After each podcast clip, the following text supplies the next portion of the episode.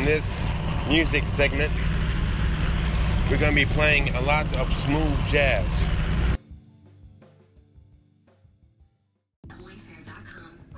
There'll be more smooth jazz coming up.